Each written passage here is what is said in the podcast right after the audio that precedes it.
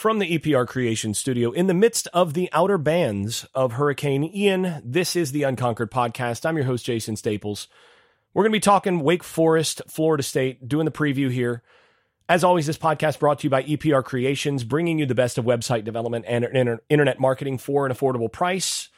You also should show should sign the petition over at showthesafeties.com to uh, see the passing game on television Visit the Unconquered Podcast shop for some great climb stickers, Norvell cornrow stickers to spice up your life and the lives of those around you. Buy a few stickers, support the podcast.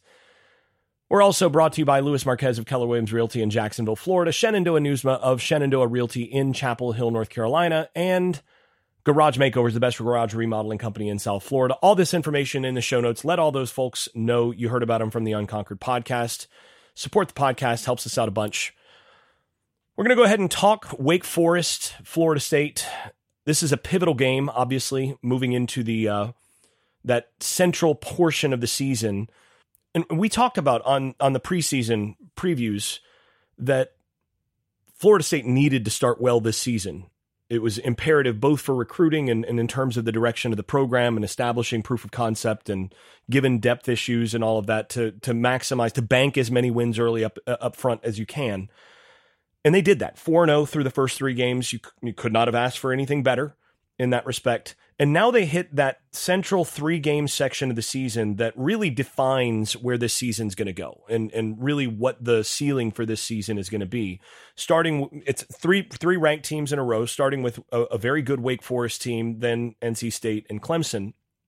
And you know this is this is going to be defining not only for the season but this really uh, sets a, a, ceiling for the messaging that that Norvell and company can take on the road as well. And and I think that's that's really really important. And of those three it's my view that that Wake Forest is really the best matchup. It's the one where you you have the best opportunity to win it. And again a, four, a 5 and 0 start would go a long long way. And and again you're getting hopefully getting some guys back from injury over the next couple weeks which should be able to help you quite a bit. So this is this is a game that really can set the table for them. Now, it's also a game where you're playing a team that is probably the second best team you've played so far. I don't think Wake Forest is necessarily any better than than LSU. Player for player, LSU's got a stronger roster, but this might be the best coached team you're going to play all year. Uh, Clawson does a great job with those guys and they've got their own system. It is it is very clearly a program, and they know how to play their brand of football. And it's a team that that stomped you pretty good last year at their place. So actually, what I want to do is I want to start by looking at last year's matchup because I think given how a number of those pieces are still there on both rosters and some of the pieces that have changed or that where where some some places things are a little bit different. I think actually looking at last year's game can really help set some expectations for what you might be able to see in this game. So if you look at how last year's game went, if you go back and you watched that game, like actually go back and take a look at the at the condensed game that the ACC network puts up on YouTube. It's fascinating to actually see that and realize how far Florida State has come over the past season, over the past year because that does not look like the same Florida State team that we're seeing now. This was pre Norvell speech, pre really the team buying in, which I think the team really fully bought in. And, and Norvell has said behind the scenes that he felt the team really fully bought in to what they were doing at halftime of the Louisville game the next week. They were still not really entirely bought in against Wake Forest, and you could see that. And they weren't, I think, as a coaching staff, still sure of what they were going to be, of who they were going to be, what their identity was at that point in the season. They were still trying to work with McKenzie Milton. Again, remember last year, Wake Forest, McKenzie Milton started that game. And you saw a dinged up Jordan Travis play about a quarter's worth, maybe a little over a quarter's worth of, of, of that game. And this was before they, they really just figured out sort of at, at that in that uh, in that Louisville game and beyond that no that this this has got to be Jordan Travis's team and we're going to build in this direction and and things have really changed since then. But I mean that was the game where you had the cringeworthy McKenzie Milton quarterback run call on fourth and two where you know there was just no chance you're running a one-legged quarterback on a, a quarterback, a called quarterback run with no other options on fourth and two, and he just got smoked. I mean, there's just no chance on that play. And then you look at the numbers here. Milton was 11 of 16 for 119 yards, not so good. Two interceptions and two fumbles, four turnovers from him in that game. And then Jordan Travis, in his brief time played, was five of six for 107 yards, two touchdowns, and one pick. So that's pretty productive, relatively speaking, and certainly comparatively. The the offense scored both of its touchdowns in that limited stretch where Travis was on the field. And of course, he got dinged up and went off, and, and that changed some things as well. But this was a game where Florida State turned it over six times. And if you remember, they turned it over six times plus a roughing the, the kicker call that extended a drive. And then, and, and, on which Wake Forest scored a touchdown, and then there was a late hit, uh, a, ba- a, a bad call actually, a late hit out of bounds that extended another drive. That was a late hit on third down. So you could you could actually think of it, and this is what I said in, in last year's post game. It was all, it was like they had eight turnovers last year in that game. Essentially, they were they were the, roughly the equivalent of eight turnovers in that game, and they still only lost by 21 points, which is actually kind of remarkable. You you turn it over that much, you expect to get blown out that much more. And uh, I, I remember I, I, got some numbers from Steve Pointer last year. Uh, after this game, and, he he passed some of this stuff along to me last year in after the five really significant turnovers or one of those uh, situations with the roughing the kicker and the late hit call. So out of those in those seven situations, Wake Forest averaged 6.1 rushing yards per play, and 13.5 passing yards per play for their 21 points plus a, or 21 for three touchdowns plus a field goal. So 24 points on 7.9 yards per play after those turnovers and uh, and mistakes that extended drives. So essentially in your quick change situations. 7.9 yards per play. In all other situations prior to the very end of the game in garbage time, Wake Forest averaged 4.9 yards per play and 11 points. So they had a tremendously difficult time in quick change after turning it over and putting their defense in bad spots when Wake Forest had leverage and had and got the football in great field position because of some of those mistakes. Florida State's defense just did not respond. That was a very fragile football team. And they they just didn't respond. That's a huge difference, though. 4.9 yards per play versus 7.9 in those various situations. And that was, by the way, 24 plays in those after after turnovers or the uh, the extended drives. 54 for the rest of the game. Those 24 plays were where most of their damage was done. This game was also a game where Robert Scott got hurt early and Florida State was already down in terms of their offensive line. So you had Brady Scott come in on the offensive line to replace him and he got dominated. It, it was he, he really struggled in that game, and they couldn't run the football because essentially you had a one-legged quarterback who Wake Forest didn't respect as a passer, and then an offensive line that could not block the guys that were across from him consistently. And then you had the the Florida State wide receivers that got single covered and mostly dominated in this game. Pokey Wilson was kind of the exception to that, had a big play there for a long, long touchdown and had some success there, but he was the one guy that really did much. So they were able, basically, the offense was completely impotent in this game. Receivers got dominated. Offensive line without Robert Scott and Washington was also dinged up, and then Maurice Smith was was dinged up. I don't remember if he actually played in this game. Yes, he did. He did. He played, but he was dinged up. That offensive line was was in bad, bad shape at that point, and they couldn't move the football. Oh, and then on defense, Deloach missed the first half because of a targeting from the prior week. Brownlee got victimized for 104.2 uh, NFL passer rating on the game, giving up 23 yards per catch. And then Jarrian Jones, who was banged up at that point, gave up seven catches on eight targets for 12.4 yards per catch and a touchdown. And this game was still only 35 to 14, which is kind of crazy. So, all that said, that brings us to some of the things that are different in this matchup compared to last year. First of all, You have Jordan Travis, who has established himself as a quality quarterback who's really running this offense with efficiency instead of McKenzie Milton. You have an offensive line that banged up, has lost three starters at this point, but still in much better shape than last year's offensive line. And wide receivers that I don't expect to get dominated by Wake Forest secondary.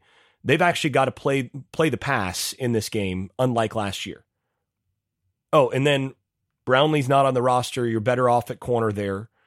Jones is healthier, although again, should be the third corner on the field, given that Duke Cooper is back.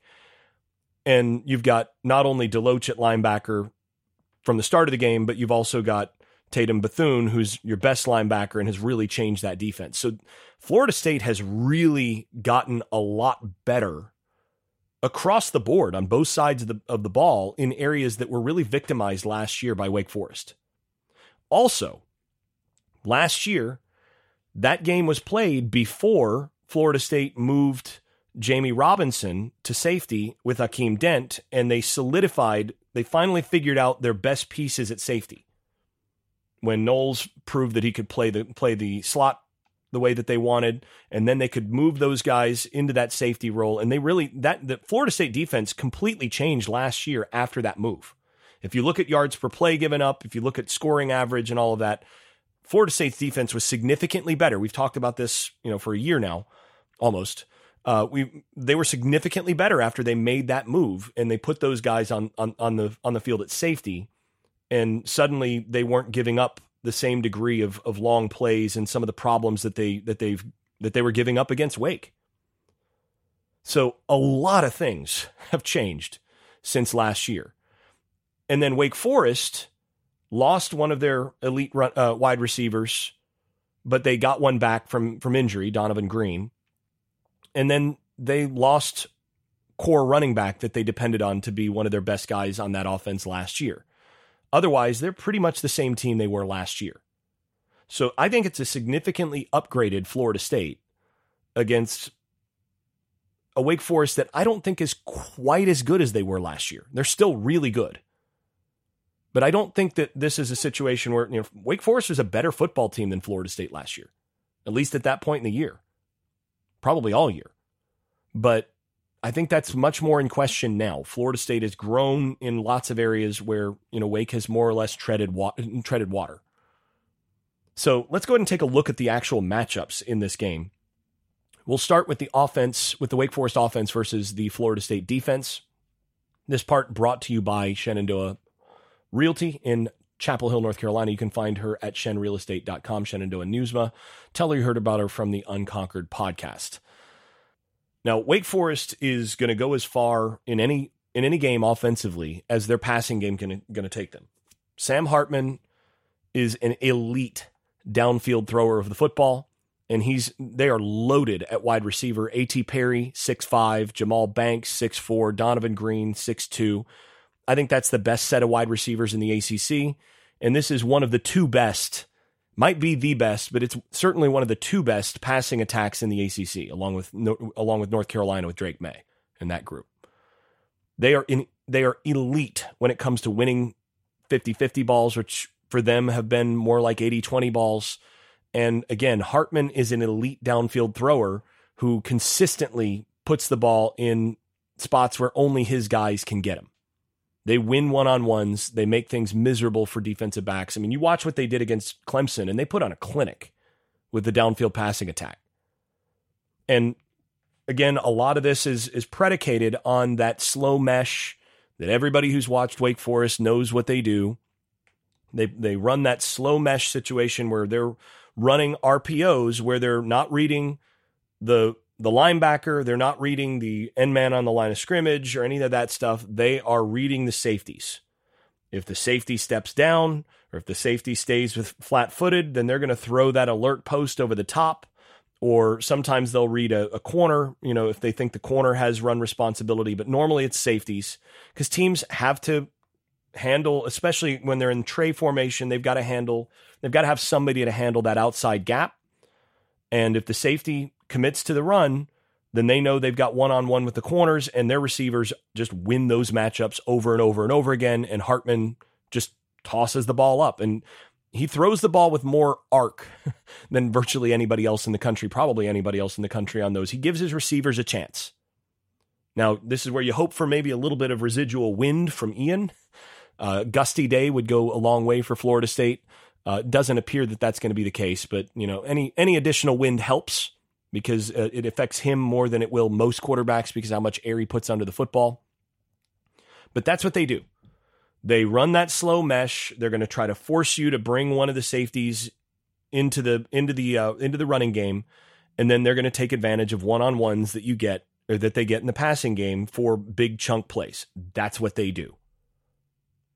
Now, here's the thing that slow mesh RPO and its effectiveness really depends on them putting your safeties in conflict if you can stop their running game without bringing the safeties into play, then all of a sudden the advantages that they normally have there are neutralized.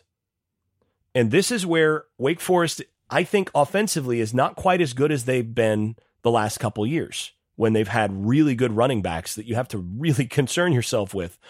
When they've got a dude at running back then this is a nightmare because then you have to you have to actually commit that extra guy to the run, and that means you've got to have good enough DBs to win one on one against those receivers, and very few very few teams have have both of those things in place. But this year, Wake Forest rushing offense is pretty bad, and not not below average. I mean bad. They're not as bad as Boston College was. Uh, Boston College, I think, has the worst offensive line in the Power Five right now but I don't think their world's better. If you look at their yards per, per carry on the season, 5.17 in the opener against VMI, 3.78 at Vandy, they averaged 0.81 yards per carry against Liberty, and then 2.82 yards per carry against Clemson. This is not a, a, powerful rush attack. And I think by this point in the season, Florida State should feel comfortable coming into this game saying, you know what? I'm going to force them to run the football. Instead of bringing our safety up and, and putting him in conflict, we're just going to play our safeties back until they show that they can run it. And honestly, I think Clemson almost got themselves beat by the approach that they took in that game. I mean, Clemson Clemson played Clemson football in the sense that you know they believe in bringing pressure, they believe in loading the box and forcing teams to to beat their corners. Well, Wake Forest said, "Yeah, absolutely. That seems great to us." And they just went single high most of that game. Through 3 quarters Clemson went single high most of the time. And they brought a lot of blitzes, they did a lot to try to slow Wake Forest's running game down and make make Wake Forest one dimensional in the passing game. And Wake Forest just torched their young corners. Those are not their starting corners, by the way. So going into the fourth quarter, Wake Forest was averaging over seven yards per play in that game because they were just torching those corners. But a drive or so into the fourth quarter, Clemson finally went to a two high look and just relied on their defensive line to stop the run. And they got a couple stops. They forced Wake Forest to just run the football. What you, you could see the slow mesh. They're still watching those safeties still, but when those safeties stayed back, they handed the football off. And even when Clemson went two high, Wake still only averaged 2.8 yards per carry in the fourth quarter. That tells me a lot. Now, Florida State does not have the defensive line that Clemson does. They just don't. But they've got some players. And you look at a guy like Robert Cooper who can two gap and can can occupy a you know a single offensive lineman and, and, both gaps on either side of him. That that's really valuable to turn some of the numbers back in your favor. I think what Florida State needs to do in this game is to take actually pretty much the same approach they did against LSU and Louisville. And the advantage there is that Hartman, while an elite deep ball thrower, and you know he's pretty mobile, and he hurt him with their with his legs a couple times last year. He's not Jayden Daniels or Malik Cunningham with his legs. He's just not that kind of quarterback. So I think what you do is you take basically the same approach you did against LSU and, and, Louisville schematically. You keep your two safeties back. You you protect your corners as much as you can through most of the game. You vary it a little bit in terms of what you do, But you play a lot of cover two man, I think, against them. And you you basically force Wake Forest to run the football down the field over and over and over again. And make sure that if you are going to play quarters at some point, and again, Florida State's base coverage is cover seven, which is a match, a man match quarters look. If you're gonna if you're gonna do that, and your safeties are going to have some involvement in the running game there, I think you make your safeties play a little higher. So normally in a quarters look, your safeties are going to have their their their heels at at you know 10 and a half yards or so 10 yards. I think in this game you make your make your safeties play higher in quarters maybe you know 11 or 12 yards and they only trigger late once it's obvious once it's absolutely clear that the running back has the football. Otherwise they keep getting depth and they stay over top of any verticals. If there's a vertical you stay over top of it and you rely on your on your front to win. You rely on Bethune and you rely on on uh, on Deloach to run and, and and make plays against the running game and make sure that those guys aren't getting free for big plays. I think that's what you do. You just give Wake consistent run reads and you force them to run the football all the way down the field. And then, you know what? If they get into the red zone, you play red zone roulette where the slow mesh doesn't really help you as an offense. So Wake Forest, you know, once that field compresses down and you're in the red zone, that get things get a lot harder for them because they can't just take advantage of the one-on-one throwing it over the top of the, of the safety who's coming downhill. Now it's a physical matchup and they're going to have to you're still going to have to win some matchups against those big receivers in one-on-ones outside, but you feel a little bit better about that than you do with them just getting big plays down the field where they've got the whole the whole field to to win. You got some big corners, and you can you know potentially get some get some wins out there. You play red zone roulette if they're going to get there. But that's the thing is that they're not guaranteed to get there. If they're averaging, you know, three yards a carry, 2.8 yards per carry, even when you're going two high, that they're going you're going to get some wins there. And I think the thing that you do is you rely on, okay, if you're going to have to run the football eight, ten times to get down in there, one of those first down runs, you're going to get a tackle for loss. You're going to get them off schedule. And then if you can just get two, two, three stops in a row, all of a sudden they're off the field. You get your you get your uh, your defense off the field and you win. I think that's what you have to do against this Wake Forest team in this particular game. Now, it certainly helps that you have Duke Cooper back. He needs to play well in this game. And of course, this would be a great game. This would have been a great game to have Fabian Lovett, but you know, he's not going to be back for a while, so, you know, oh well. But, you know, if Duke Cooper looks better, keeps progressing, he looked a lot better against uh, movement wise against Boston College. If he's healthier and, and is playing at the level that he should, now you feel good about both corners. And you've got your safeties that you feel good about. Now you just let your linebackers in your front handle the run. And if you do get them off schedule, the thing that you can look at that I think is worth thinking about is as good a quarterback as Hartman is, he's had some blow up games in terms of interceptions and turnovers. Last year, he had two interceptions in the loss against UNC. He had three interceptions against NCSU and four interceptions against Pitt. And those were situations in each case where they, they weren't running the football all that all that well and those those defenses basically were able to game him a little bit with safeties, where he he he took some shots on some four verts concepts and that sort of thing, and safeties were able to basically bait him into throws. And I I think if Florida State plays this right defensively and they force Wake Forest to be patient in the running game and they're able to get him off leverage, off schedule just a little bit with the tackle for loss here or there, you know, stops for, you know, 2 yards in the running game with their their base front, and they're able to play with those two safeties over the top a little bit more and protect their corners a little bit, I think you're going to see Sam Hartman throw an interception or two that are going to be key. Now, all that said, I do think Wake's going to score some points. Those receivers, Hartman, they're too good not to score a decent number of points. But I also expect a couple turnovers. I think I think you're going to see a significantly better matchup for Florida State in this game than what you saw last year. I think I think Wake Forest will wind up around five and a half yards per play, but I think you're going to see some turnovers as well, and I think that'll be a, a, a, little bit lower number of yards per play than people expect. I think this this game matches up well for Florida State defensively.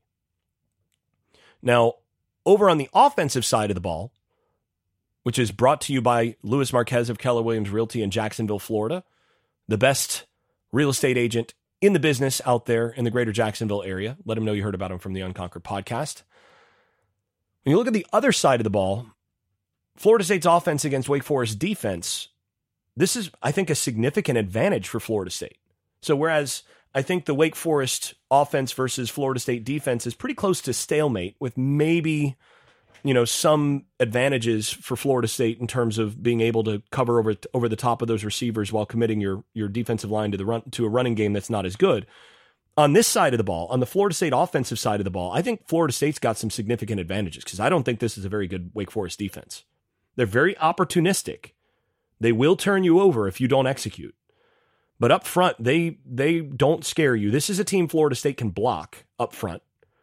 And I think in the secondary, they've got some vulnerability. I mean, Clemson mossed their corners quite a good bit.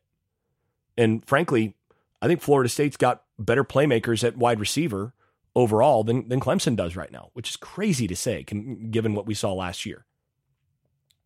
But I think this is a game where Florida State should be able to ground and pound this Wake Forest defense. They've not had a, lot of success in terms of stopping the run. I mean, Liberty ran for 4.38 yards per, per carry against them at Wake Forest. And I think Florida State's run game is better than Liberty's, especially if they end up involving Jordan Travis's legs in the run game at all. I think FSU can average five yards a carry against this, against this Wake Forest defense or more. There's some plays to be had there.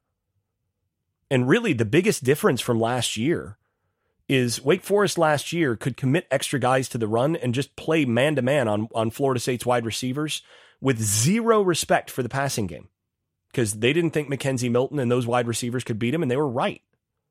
Now, Travis had a couple big plays in the passing game. He had a 62 yarder, I think it was, uh, to Pokey, uh, was, was one big one. So gave up a, uh, they were willing to give up a couple plays, but they, they felt like they couldn't, Florida State couldn't just line up and pass the football against them last year. Again, Travis had more success than, than Milton did in that, and this year, Travis is, I think, significantly grown from where he was last year. And if if you prorated his his numbers from last year for four quarters instead of one quarter, you know you're looking at 400 plus passing yards against against that Wake Forest team, and that's with receivers that that really couldn't get open, that couldn't win those one on ones last year. I think this year, Florida State's wide receiver crew is they're they're different. And if if Wake Forest loads up to stop the run the way that they did last year against Florida State, I think Florida State's wide receivers, I think their passing game is going to torch that that Clemson secondary. It's the opposite of last year.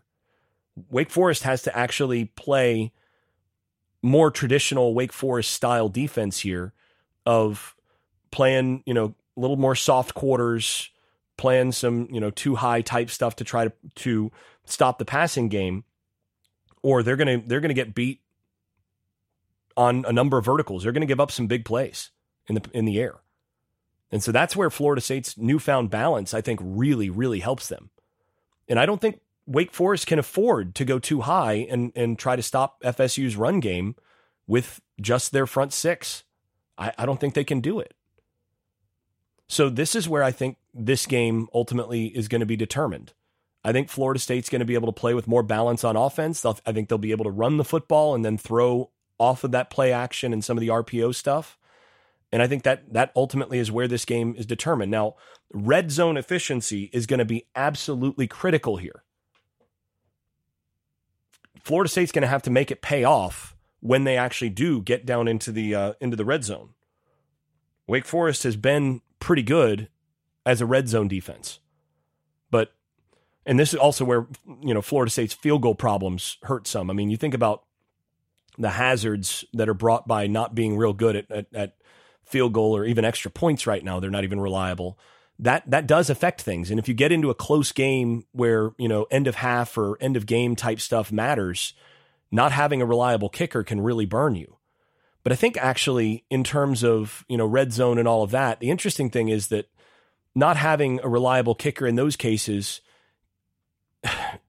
if you know that you're not great at kicker and you're trying to avoid putting yourself in that situation, it changes what you do as a play caller. You take more, you take every situation more as a you know probable four down territory type thing, and you're willing to to to call for okay, well, you know it's third and seven. I'm willing to run the football here. Maybe we get five. And if it's fourth and two, we can we should be able to get that fourth and two. I like our setup here. And then you you might score more touchdowns. You might you know come out with nothing on one of those drives, but on three of those drives, you know you you score touchdowns and you wind up better off than if you'd kicked field goals on all four. So I mean, I think that's where the way that they know now that they're going to have to play as though it's four down territory, and you know as soon as you cross the forty yard line, I think that actually doesn't hurt them as much as you might expect. I think again, end of half, end of game type stuff that matters. But either way, red zone efficiency is going to be critical. They're going to have to have a good plan for third and fourth down for making sure that they that they get things paid off once they get into Wake Forest territory. And I think again, this is a game where we probably see Travis run a little bit more uh, if if need be.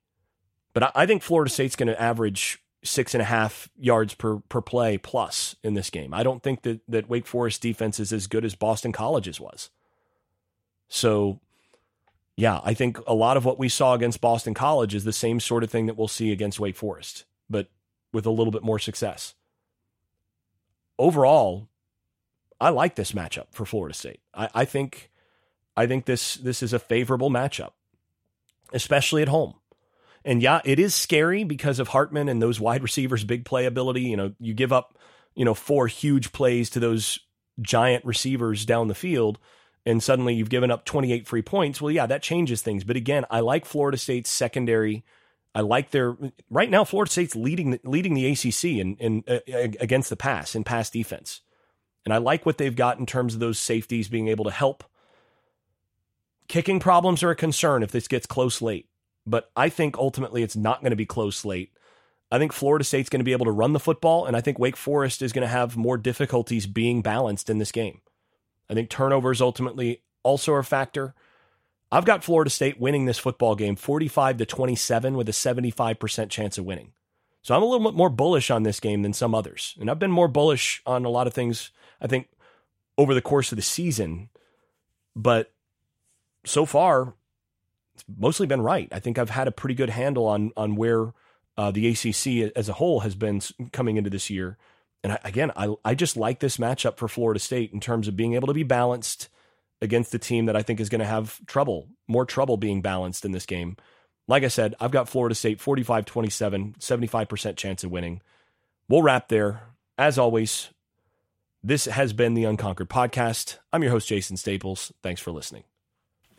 The Unconquered podcast is brought to you by EPR Creations, Louis Marquez of Keller Williams Realty in Jacksonville, Florida, ShenRealEstate.com in Chapel Hill, North Carolina, Garage Makeovers of Palm Beach and Broward County, and the Unconquered Podcast shop at unconqueredpodcast.com, which features stickers, magnets, and other Seminole gear. Thanks also to those supporters over at Patreon, where I post video analysis and field questions for the podcast from supporters. I'm especially grateful to those above the dynasty level that is, Andrew Garrett, Brian Leininger, Jonathan Kennedy, Lee Caswell, Travis Smith, Tyler Kashishki, Vince Calandra, and Bert Bertoldi. If you've been enjoying this podcast, please leave a five star rating over at Apple Podcasts or wherever you listen to podcasts. Post us on social media and tell a friend. This has been the Unconquered Podcast. I'm your host, Jason Staples. Thanks for listening. I made this.